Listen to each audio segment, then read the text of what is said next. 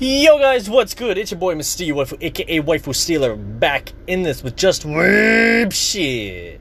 How y'all doing today? I hope y'all having an amazing day so far. And let's just get right into it. So, I kind of forgot that yesterday Gleipnir's newest episode came out because I've also kind of got well, I was more interested in Rick and Morty at the same time because that was coming out too, and I was like, oh, what should I watch?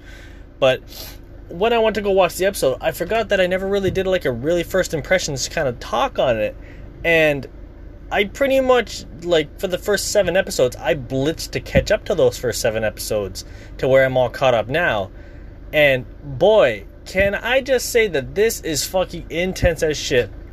It has that kind of a feeling of like Higurashi no Naku Koro ni where like it's kind of weird and like you don't really know what's happening. The style is so cute and adaptive, but it deals with fucking like harsh terms of like suicide, you know, fucking being weak, people who are being used, and a lot more mystery that is shrouded that we don't really know yet because, of course, it's still an ongoing show, and at the same time, I'm not, I have not read the manga yet, and because I've seen the first seven episodes, I'm like, damn, I really want to read this now. This actually fucking sounds so fucking cool, and it's just one of those fucking shows that just pops up once in a while again that makes you think, fuck, this is fucking why anime is fucking awesome. Not for the fact that it's the same old bullshit like shonen, blah blah blah, as most people kind of say it is. Whereas this, it, this is it has its action, it has its comedy, it has the the typical anime format, but of course it twists twists it on its own kind of realm, like having a fucking coin alien vending machine thing that just exists for what reasons? What is the purpose of this?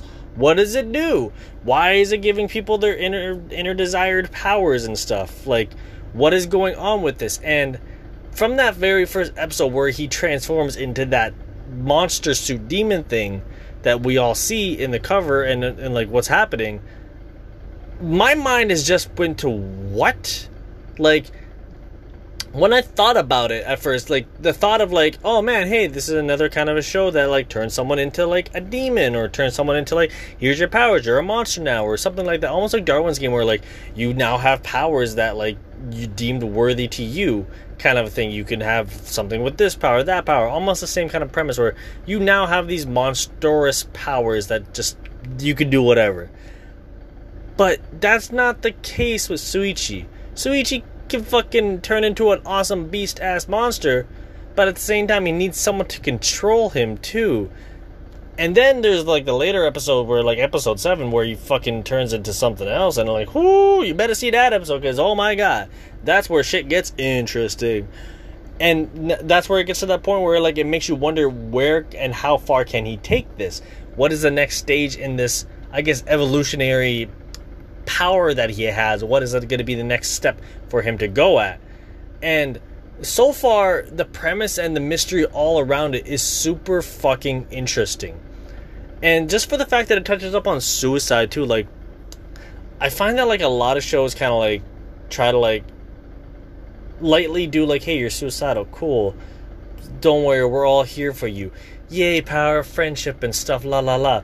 Whereas this, this is just a random happenstance that's just, oh fuck, this like if it wasn't for me basically this girl would be dead and i'm not gonna lie claire is mm, claire is waifu as fuck it's just something about her design too that just like the freckles the way she carries herself and everything she just so nice but elena's nice too like i don't, I don't fucking know man this, this, show's got a lot of good waifus coming in mm. Mm. Let's see, like it's one of those shows again that you're just like, man, this is all fucked up, but damn, does it got some waifus going on? But yeah, I would definitely recommend you check this out if you've liked like another Higurashi no Naku Koro ni Darwin's game even like just just all the like the different it's it's a bit actiony but not really. It's more like what is happening and try to solve a mystery. It's a mystery action supernatural kind of a show.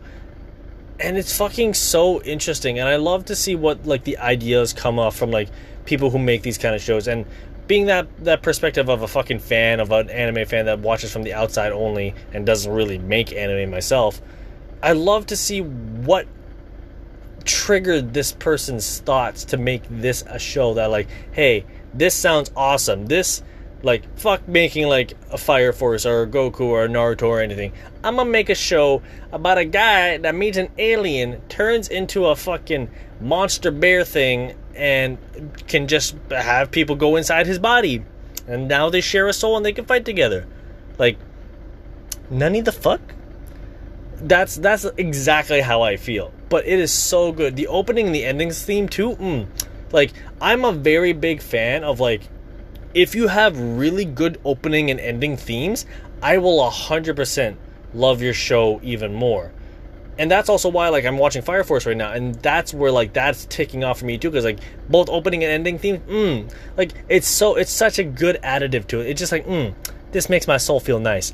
The fact that like you have to have that kind of a nice intro to it to like make it kind of grabs your attention. I'm not gonna lie. It, it has that attention grab that's like, hey, you're gonna watch this show now, and like, oh yeah, that opening, mm, oh yeah, it's in me now, and you're just gonna sing along or dance along or just hum along or whatever, just jam to it, and then you know it's good. Like some people skip it, and that's kind of sad, but that's for another podcast. I've already talked about that before, but the opening and endings of Gleipnir, Gleipnir, Gleipnir, Gleipnir is fucking banging. I love both of them. It, it just has that like dark opening to like somber ending, like a really like very like dreary kind of ending, not like the sad anime girls looking in the sky. Why? What is life? What do I do with all my moiness? It's like this. This is sad. Like this is like depression level. And that's it for me, guys let me know what you guys think about the show is so far because I'm so far in love with this. I'm actually probably gonna go check out the manga probably once I catch up with Naruto and finish off Naruto first, and then like probably catch up with this, catch up with maybe Fire Force and other mangas too because I have a lot of mangas to catch up with because I've been kind of falling behind. But let me know what your thoughts are. Hit me up on my Twitter at MrSteelUFO and let me know your thoughts. And if you haven't checked it out, please give the first and second episodes a try because usually sometimes one episode is never enough for people so always try to try to consume as much as you can before you drop a thing you know you know what i'm saying but that is it for me guys you guys have yourselves an amazing day and that is it catch y'all tomorrow peace